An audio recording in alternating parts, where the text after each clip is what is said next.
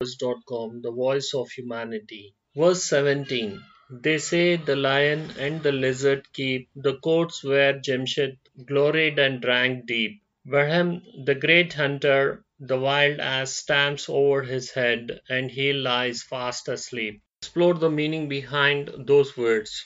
They say the lion and the lizard keep the courts where Jemshid gloried and drank deep. These two sentences, the poet is trying to say the palace of Jemshid, the great king, which was once a place of luxury, is now a stay for lion and lizard. The place which was uh, in the past very glorious. Now it has become a stay for the lion and liz- lizard. Means he is talking about the abandoned place in the next two sentences, he says, and Bahram, the great hunter. So Bahram is known for his victorious or courageous deeds, especially with his specific hunting skills. Now, such a great hunter is buried somewhere, and on his grave, the wild ass and other wild animals are walking around. So, symbolically, the poet is trying to bring in an awareness